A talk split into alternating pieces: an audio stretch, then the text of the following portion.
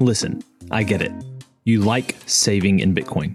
But check this out. You can actually complement your HODL position by investing in Bitcoin startups. If you want additional upside and enjoy learning about angel investing, you should check out Lightning Ventures.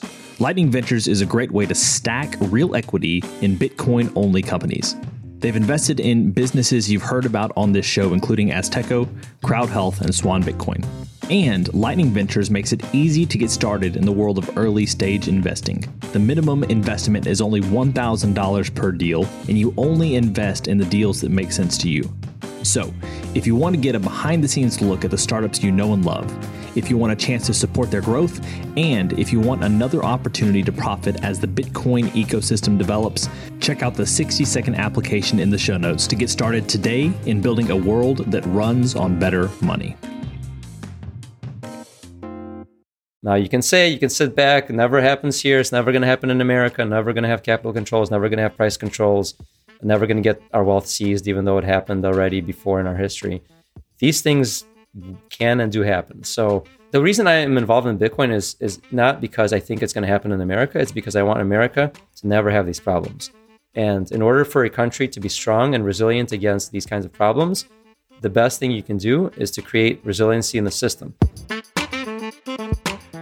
Welcome to the Business Bitcoinization Show, the show dedicated to helping you enrich your life and grow your business with Bitcoin, the hardest money on planet Earth.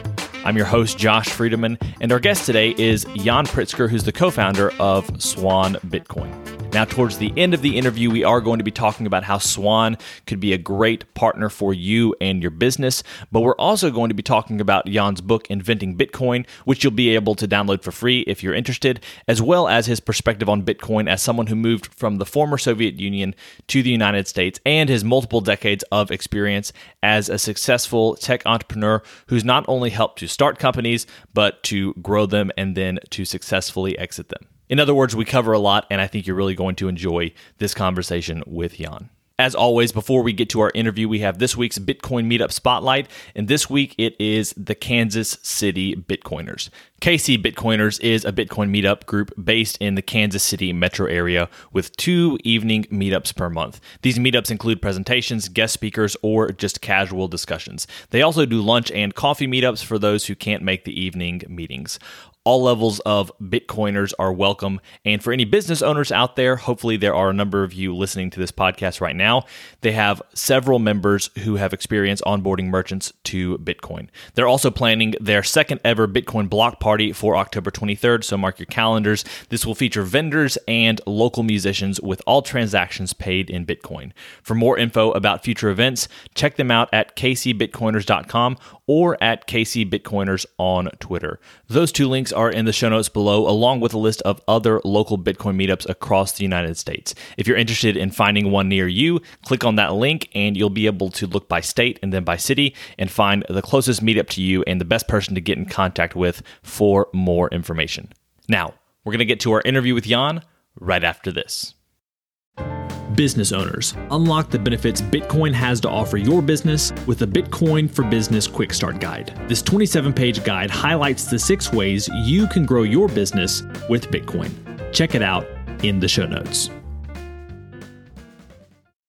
Yan, welcome to the podcast. Thanks for having me, Josh. So I'd like to start off every single interview with a few questions to help us to get to know you a little bit better and give us some insight for our own lives. Are you ready for these?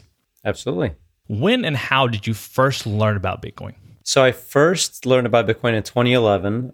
It was from a post on Slashdot, which was a website for news, kind of nerd news, tech news. Saw it being mentioned as a payment system, some kind of open source project. Didn't really understand what it was. It was kind of in passing for me, but I did end up buying some actually because I thought, hey, I don't know what this is, but you know, if it looks like it's promising, why not? So I bought some at like $30 and saw it go down to $2 over the course of like the next year or so. And basically thought, what did I just get into? I don't really understand this. I don't know what this is. Ended up basically selling the bottom. So that was my first experience with Bitcoin. And I didn't really research it or understand it at that time.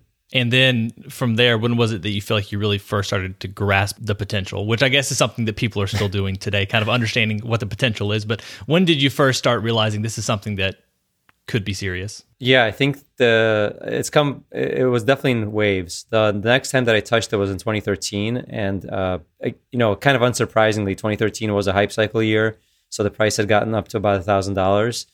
And, every time there's a hype cycle, you hear about it more and more. So I kind of dug it out of my memory banks. And I was like, wait, a Bitcoin, that thing that I, messed around in 2011 is still alive and now it's worth $1,000. That's interesting. So I looked at it. I used Coinbase, which was a pretty early Bitcoin on-ramp app that was actually pretty good at that time. Today, of course, it has turned into a casino, so I don't use it anymore. But at that time, it was a very nice way to get into Bitcoin. So I bought some Bitcoin there. And then again, it went down to like $300. And I still had not actually read the white paper at that point or really done any research on Bitcoin. So pretty much, kind of forgot about it because I was working on startups. And that's pretty demanding of my time and energy and focus. So I wasn't really looking at Bitcoin at all as a serious thing. And so it wasn't really until 2016 when I heard about it again from a friend of mine who told me basically that big companies were looking into it, specifically Microsoft, was kind of looking at, actually it was more Ethereum at that time.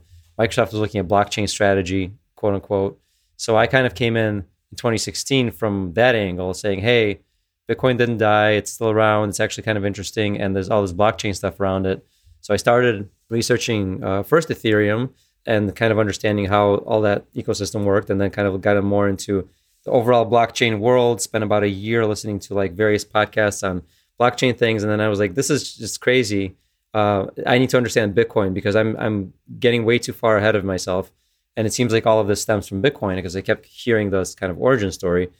And that's when I fell down the Bitcoin rabbit hole, because I actually started watching videos by Andreas Antonopoulos, and I heard him talk about Bitcoin as a monetary revolution. Specifically this video called Currency Wars, where he talks about the failures of many currencies and how governments are using currencies to go to war against each other. And this all blew my mind because I never really had studied, even in basic economics. I knew like what supply and demand was, but sure. Beyond that, never studied macro, never really understood what was going on in the world with money, never understood what the purpose of money was, how governments are controlling it. So all of the stuff that I learned, I finally understood what the purpose of Bitcoin was. But it actually took me even from then, and I think this was around early 2017, probably took me another year of kind of like absorbing that knowledge and studying Bitcoin to really fully kind of exit the altcoin and blockchain space, because I was working with a company and trying to advise them on how to do like blockchain scalability stuff and helping them with infrastructure, and finally realized like, hey, all of this is just kind of a joke. I mean, it's like for corporate prototypes of things, and Bitcoin is really where the revolution is. So that's when I decided to focus in on it around like early 2019. Now, I have a few follow-up questions. I'm going to refrain from asking them for now because we need to get on to question number 2, which is this. What's an insight or fact about Bitcoin that you wish that everyone understood? Wow. I think understanding how it's not possible to change its rules is really, really interesting. That is not immediately obvious at all when you talk about Bitcoin, because there's all this stuff about Bitcoin is limited in the supply and Bitcoin is, secure and all this other stuff, okay? But there's nothing that really explains like in a one-sentence format why it's true that it's limited in supply. Why can't the supply be just inflated? Which is, the question that every newbie to Bitcoin is like, well, why can't they just copy it? Like, how do you know that they're not going to make more of them? And that's I think, is a very interesting topic to explore, because a lot of people don't realize that there is no they. There's not like they can make more Bitcoin. It's the decentralized consensus that makes sure that there's no Bitcoin created beyond the what's programmed, and that is not trivial and not obvious. Yeah. Question number 3: what's the Bitcoin resource you most recommend to other people? I actually recommend my book, because there's a reason I wrote it because it's very short and I really like it. But outside of that, I really do like the Andreas videos still, the very early Andreas videos. I still recommend them all the time. Currency Wars is a really good one. And then Monument of Immutability is another really good one that explains proof of work. So I still do recommend those. The reason I caveat that is because if you watch later Andreas stuff, it kind of veered off into blockchain land for some reason, because he was totally on the right track initially and then kind of lost the plot. But yeah, those videos are really good. Beyond Bitcoin, what's a resource or idea that's been valuable to you or your company recently? To be honest, I don't use a lot of outside resources. I'm kind of weird. Like, I don't actually read a lot of books. I read a ton of business books in my youth, like in my 20s. I just digested everything by Seth Godin and all this other stuff. And then, like, I just don't listen to other people anymore. Maybe it's because I'm like getting older and I just feel like I need to generate my own ideas. But yeah, I think, you know, just looking at the industry and learning from what other people are doing in terms of, you know, Bitcoin treasury management and things like that has been interesting. Looking at like Michael Saylor's actions in the market has been interesting. It's been educational for me in terms of how you think about like debt and, you know, where the dollar is going and stuff like that. That's been interesting, but maybe not specific to growing a business. So our fifth question is what we call our arbitrary but insightful question, and it's this. As a general life principle, is it better to ask why or why not? You're really coming up with the deep questions. I think it's kind of interesting to say why not, because like kind of assume that, you know, like why can't we do this? You know, I think it's more of an optimistic stance. It's more of a like, why is this not achievable? Or asking why has nobody done this when it seems like it should be a thing is also can be very educational, because sometimes the answer is it's just not possible, and here are all the reasons why, but I think it does give you some insights. Meet Linkster, your premier Bitcoin-focused advisor. Linkster caters to businesses, institutions, family offices, and high-net-worth individuals. They merge your unique financial goals and needs with Linkster's Bitcoin expertise to craft your own sustainable plan to preserve and grow the value of your hard-earned profits and retained earnings. At Linkster, it's not just advice. It's tailored execution. Connect directly with the founder by visiting Linkster.com. That's Linkster. Linkster. Secure your future with Bitcoin. Today's episode of Business Bitcoinization is proudly brought to you by Veles Commerce, where the future of business technology meets Bitcoin. As we journey through the era of Bitcoin and its transformational impact on businesses, there's one name that stands out. Veles Commerce. Whether you're looking to build a cutting-edge website, a seamless mobile app, or custom software, Veles is your go-to team. They've been diving deep into the world of Bitcoin since 2014, making them one of the most experienced groups for integrating Bitcoin and Lightning payments into a variety of digital platforms. But here's what truly sets them apart. Veles Commerce doesn't just build. They bring a wealth of knowledge to ensure your project's success from day one. Their team understands the nuances of Bitcoin, ensuring that your business stays ahead of the curve. And for all Business Bitcoinization listeners out there, Veles Commerce is offering a free consultation to kickstart your project the right way. So if you're ready to future-proof your business in the coming age of hyper-Bitcoinization, head over to VelesCommerce.com or reach out on Twitter at VelesCommerce. Let's make sure your business thrives in the Bitcoin era. Well, Yan, we're here today to talk about Swan Bitcoin. You're the co-founder. There are a number of directions I want to take this interview, but the first one is, you know, you just alluded to inventing Bitcoin. We talk about it on this show. I think it's a great way to understand a lot of more complicated parts of Bitcoin, but in an easy to understand way. So maybe could you share with us a little bit about that and why you thought it was important to write the book? Because like you just said, you wrote it because you thought it was important and it needed to be said. So I'm just curious to kind of understand the why behind it and some of the impact you've seen from it. Well, when I started learning about Bitcoin, again, this is more like 2016 onwards, there's lots of great articles. Actually, one of the best resources that I found was the Nakamoto Institute, which is Pierre Rochard and Michael Goldstein, Bitstein. Lots of really, really nice, concise articles that you could read in like, you know, a couple minutes and just really, really good with the core ideas about Bitcoin and the overall ecosystem. Economics, things like that. But I found that it was hard. There was no real books that were like really good about explaining Bitcoin from beginning to end, how the whole thing works.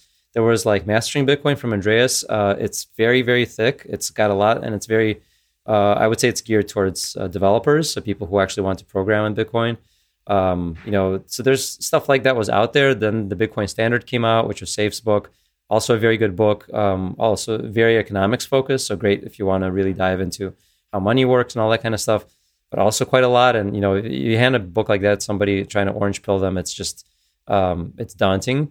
So I wanted to have something that was the best of both worlds, a little bit of economics, a little bit of technology, a little bit of the why behind why Bitcoin was built.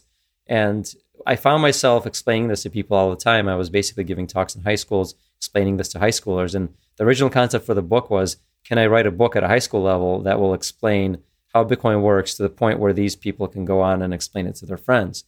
And so that was really important to me to be able to explain it to others.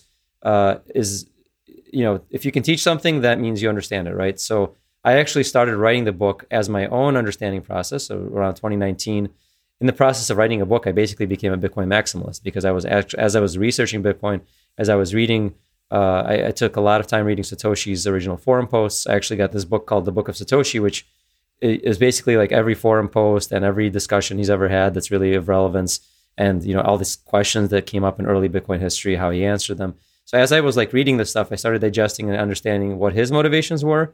And then the book was written from the perspective of what problems was he trying to solve? How did he solve them? That's why I call it Inventing Bitcoin. It's how was Bitcoin invented? Or at least we can put ourselves in the mindset of Satoshi and say, okay, here are some of the issues. Here's how he might have addressed them. It's obviously not probably the way that he actually went about doing it, but I try to break it down into how I would invent Bitcoin if I had to solve these problems, right? Yeah. And to your point, first of all, I've read it while I've listened to it. I'm more of an audiobook guy, but it's the book that it's the first book that our meetup here in Jackson, Mississippi is going through to kind of help people who are coming to it for the first time. And even if you're not, you're going to pick up quite a few nuggets. So once again, listeners, if you would like to get Inventing Bitcoin, I believe it's you could use my affiliate link or just go to swan.com/freebook. Is that the correct link? That's exactly right. It's swan.com/freebook. You can also get it on Amazon. You can get it on Audible, but you can get it for free. I mean, share it with folks. Absolutely. It's nice to buy as a gift. Yeah, for sure. So maybe the next thing, before we get to some of the things about Swan, there are two things I want to ask you about. First of all is blockchain. Maybe just give us a little bit of a history of, blockchain was a buzzword a few years ago. Why Bitcoin, not blockchain? I think it's still a buzzword. It's not going away very easily, but so actually a great article on this is Jimmy Song's article called Why Bitcoin Not Blockchain. I think it's exactly the title of it, something like that. And Jimmy was actually one of my teachers when I got into the Bitcoin space. I took his course called Programming Bitcoin at the time. Now he put out a book called Programming Bitcoin, which is kind of funny. But the course was all about Bitcoin and how it works. But Jimmy was very good at identifying these issues. And to me, I actually lived through the hype cycle of the word cloud in 2006. And it's exactly the same parallel. In that time, I was, working at an actual cloud startup. We were actually developing, a new way to deploy software into the cloud. And the actual innovation of cloud was basically, on-demand provisioning of resources. That's what cloud really is, cloud computing. Then what the word cloud became was basically anything on the internet was cloud. You just stepped, the word cloud became, every startup was a cloud startup, right? And essentially, it obfuscated and erased the actual innovation, which was on-demand resource pricing, API-driven on-demand resources, and it turned it into it's just in the cloud, right? And now we just refer to things in the cloud, and we mean on the internet. So we've lost the meaning of the word.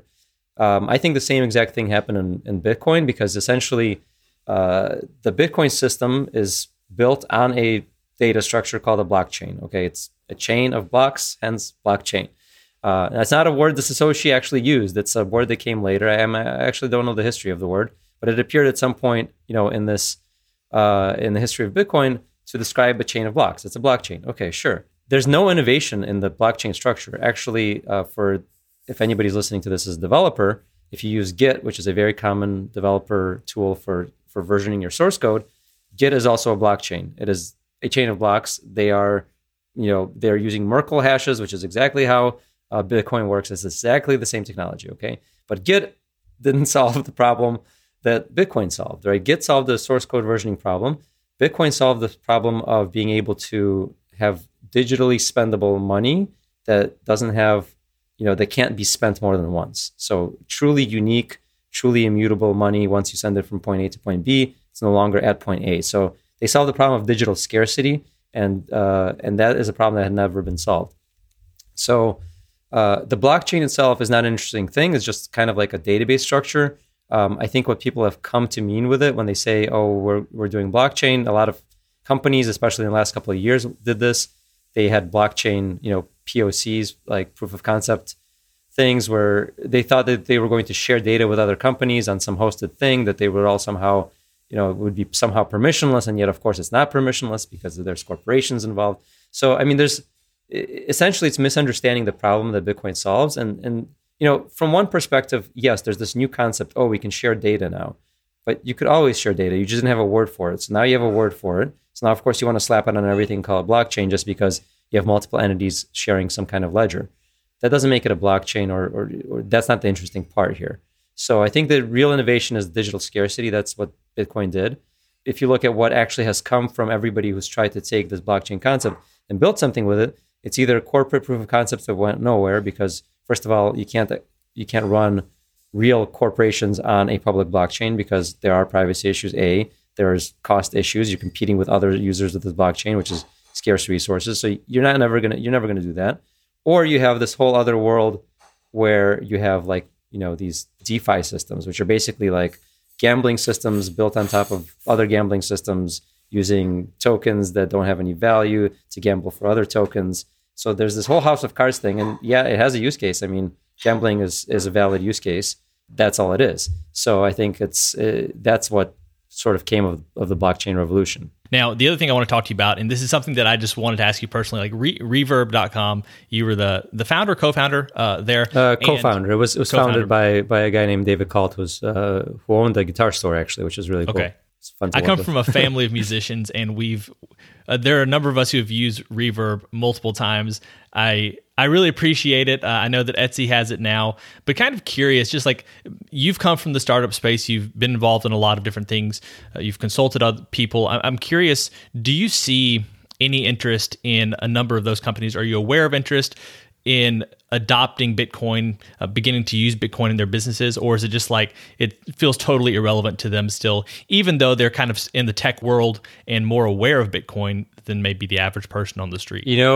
I think that I come from the tech world, right? I was a CTO at Reverb, and all of the people that I know best at Reverb are developers. I think one guy, maybe two out of 40 came out of that a Bitcoiner. And it's very, very strange. It's actually, I think, pervasive in tech circles to misunderstand Bitcoin. And I think the reason is a couple things. One, tech people specifically, they tend to be, very privileged. Especially the people in my circle, they live in the U.S., they're very highly paid. They don't really have the problems that Bitcoin solves, right? Even inflation isn't really a big deal for wealthy tech people, generally speaking, because they can afford, okay, the prices go up, all right, no problem. Making $250,000 as a junior developer at Facebook or something, okay, so the milk's up a bit. But it doesn't solve the problems that they have. So A, that's one thing. Two is they seem to be extremely liberal, and that somehow is, there are liberal Bitcoiners, but it's very hard to find. And I think because there's a propensity for this, on the liberal side, the idea that government solves all problems, and Bitcoin is literally telling you, no, this is a problem the government has created, actually, and we need to take this out of their hands. So for a lot of people, that's very disconcerting. It's oh my God, money should be controlled by the government. What would we do in a crisis if we can't just print money? This is very scary to people. So I think this concept that we can actually have a monetary system outside of the hands of the government is not compatible with a lot of values that tech people specifically have. I myself, and we can get into this, but I came from the former Soviet Union, and perhaps that's only one of the reasons that I have always had a distrust in the system, because I know stories from my parents and what they went through in a system that was sort of centrally controlled.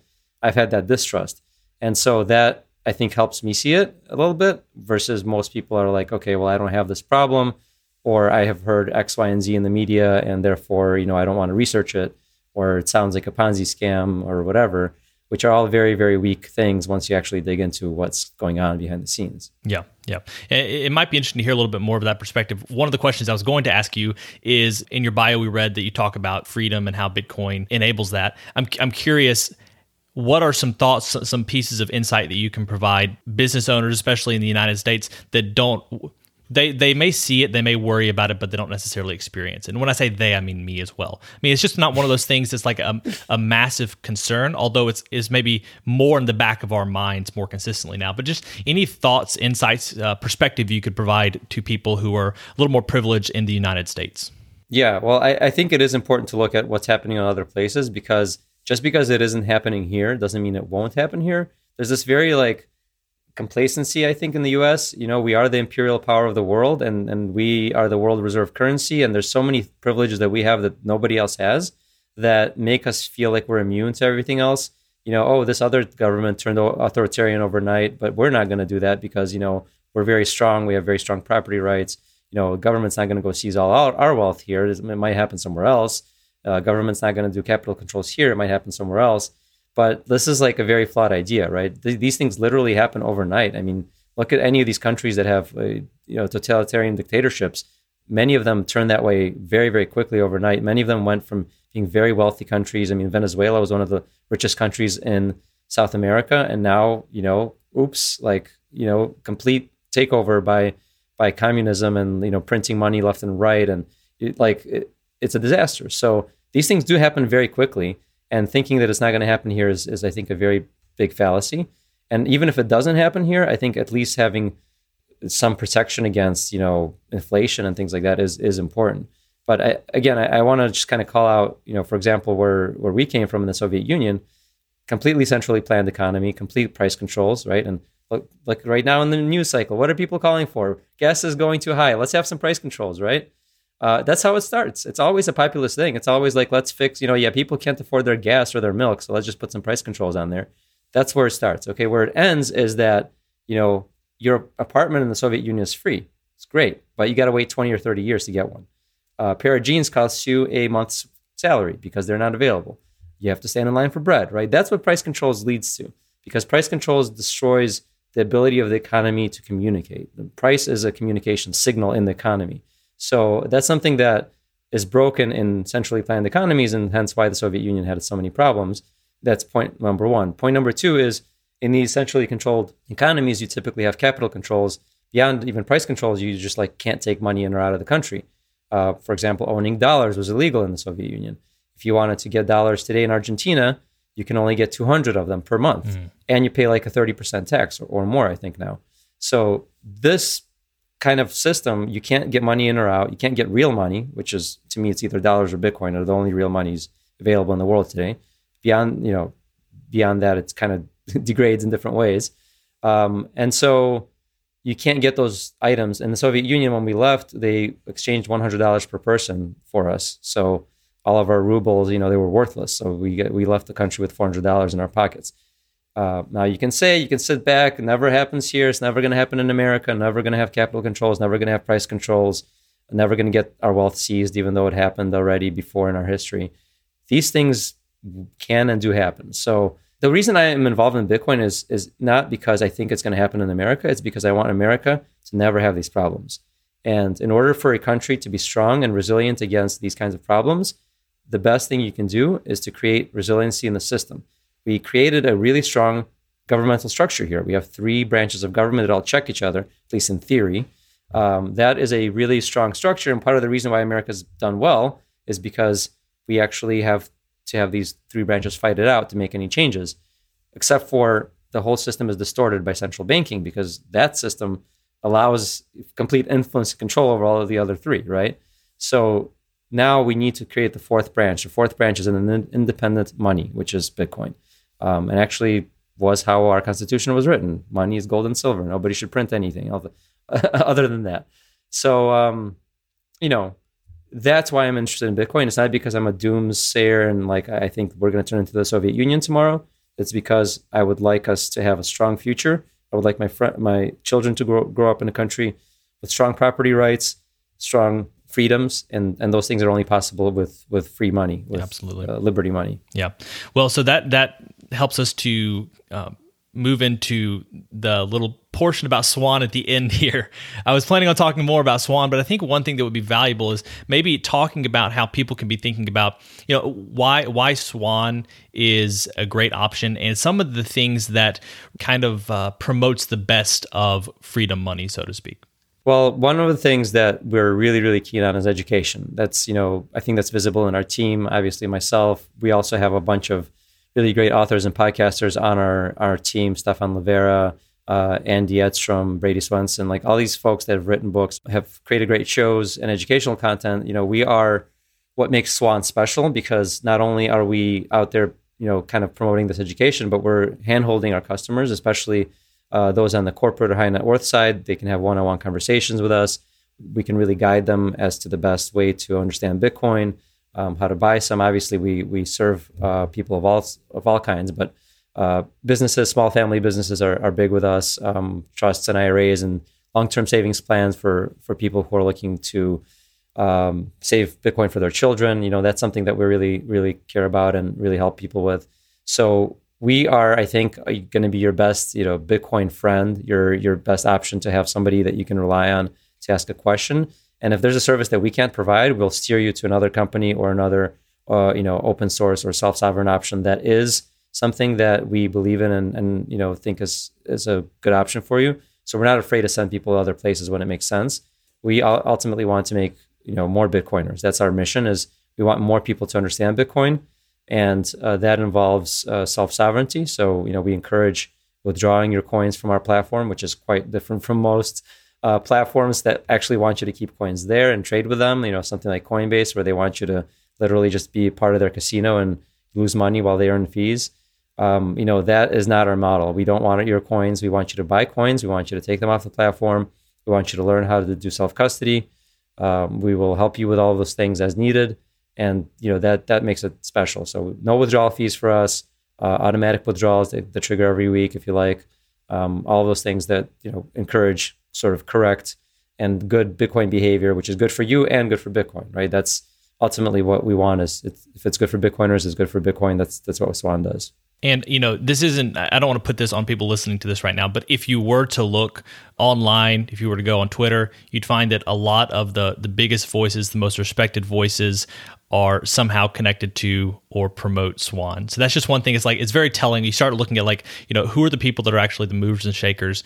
And for whatever reason, they're all saying, you know, Swan is the way to go. So that's just a little plug from the outside as well. I mean, the reason is because we are transparent and we take care of our customers. You know, ultimately, like our mission is very clear. We want to create more Bitcoiners. We benefit when that happens, but so does the entire Bitcoin ecosystem. So that's ultimately what it is. Well, I've appreciated also in conversations with Terrence in my early days at Swan, he would recommend products to your point, that Swan didn't provide, but he's like, hey, these are the best in class. We don't do this, but this is where we'd recommend you go. And that's just, you know, knowing that there's a company out there that has your back when it comes to something as important as freedom money is really valuable. Absolutely. Maybe final thoughts that you might have before we finish up today. Anything you'd like to leave the listeners with, especially pertaining to their businesses or just their finances and their potential future relationship with Swan? Yeah, I would just call out that there's a lot of business adoption of Bitcoin going on that is not talked about. So, you know, kind of earlier in 2020, 2021, you started seeing, you know, big corporations, big public corporations, Tesla, MicroStrategy, come out and say like really huge headline numbers. You know, we're buying billions of dollars or hundreds of millions of dollars of Bitcoin. We had some insurance companies buy Bitcoin. So there's been a normalization of Bitcoin in corporate America, although I would say it seems like it's sort of slowed down in the large, you know, kind of publicly traded space. It has not slowed down at all in the small and medium-sized business, family business space. Those businesses are coming to us every day and asking for, you know, guidance. How should I buy Bitcoin? How do I store it? How do I deal with it? We serve them, right? And, you know, Swan is just one of many players in the industry that serves businesses. So I have to believe that if we're seeing all this activity, that everybody else is as well, or else, you know, maybe we're the best at it. I don't know. We do have a very quick onboarding time. I think it's the industry's fastest. I think we can get businesses on board within about a day from zero to you're buying Bitcoin. You know, if your docs are all in order, we can get you buying Bitcoin within a day. And that is really powerful. And there's tons of reasons to buy Bitcoin. You know, we have like car dealerships, right, that have Bitcoin treasuries. We have, you know, churches. We have, you know, all kinds of businesses that and nonprofits that basically are thinking about the long-term future. They're not thinking about tomorrow. They're thinking about what happens when I need to pass this business to my kids. Where's that treasury going? I mean, the dollar is undergoing serious inflation, double digits, I think. I mean, it's not CPI inflation is not the real number. You have actual inflation of the money supply. If you understand what that means, you understand your dollars are losing value and you need a place to put them. Everything out there is a risk asset. The stock market is extremely risky, hyper pumped. Bitcoin is the future of money. And yes, it has volatility, which, you know, a lot of times we don't understand in America because we think, oh, wow, Bitcoin is very volatile because we measure it against the dollar. But in other places, It's a far superior choice. I mean, it's a far superior choice to the Argentine peso or the Venezuelan bolivar, because those currencies are hyperinflating. So your choices are very clear in those economies, right? And if those economies make that choice, that boosts the value of Bitcoin over time, you're going to benefit from owning some as well. So I encourage everybody, especially business owners, to start thinking about diversifying their treasury holdings beyond the dollar. It is dangerous to be long dollars. I really believe that, and who knows how long this inflation, the inflationary effects we're seeing today it's from what happened 2 years ago. They printed a ton of money. The dollar supply was inflated tremendously. So it's not going to stop. This is just the trailing effects of that. And if you think that the current sort of macro environment with the Fed tightening rates is going to last, I don't think that's realistic. I think it's going to all go to zero again, and we're going to have even more inflation of the money supply, because that's the only way this whole system. Literally, the economy is a Ponzi scheme. It literally is a Ponzi scheme. If you don't keep printing, you're going to default on your debt. You're going to have a problem. So it's going to keep going. So you got to make a choice as how to protect your legacy, money that you've worked for a long time. To me, that is Bitcoin. It's the only kind of money that'll be truly yours and truly resistant to theft, inflation, debasement. Well, Yan, you've given us a lot to think about. Fortunately, there are things that we can do based off of what you've said. Swan is a great partner if you're interested in Bitcoin. I certainly recommend all listeners to at least check them out and see if it will work for you. But Yan, thank you so much for your time today. It's been a pleasure. My pleasure. Thank you. All right, friends, it's a wrap. Thanks for listening to this episode of the Business Bitcoinization Show. If you want to reach out, our email is info@bizbitshow.com. Also, if you haven't done so yet, go ahead and scroll on down to the show notes. There you'll find ways to connect with me and our guest, as well as our excellent sponsors who can help you succeed in your life and in your business. Keep building, keep growing, and until next time, keep living and leading well. If you're a regular listener of the podcast, thank you. If you want to take a further step in your support for the show, you can help us grow by listening on Fountain, a value-for-value podcast app on iOS or Android. If you hear something you like that you disagree with or anything else, you can share it by sending some sats and adding a comment with your thoughts. Some of you have already done this, and I appreciate it. I'm going to begin reading your boosts on upcoming episodes, so if you have some insight or value to add, let the people know. Getting started with Fountain is easy. You can add Bitcoin to your Fountain wallet by using your fiat accounts or any Lightning wallet. And one of my favorite features is that once you're using the app, you can earn sats just by listening on Fountain. Check out the link in the show notes to get started with Fountain today.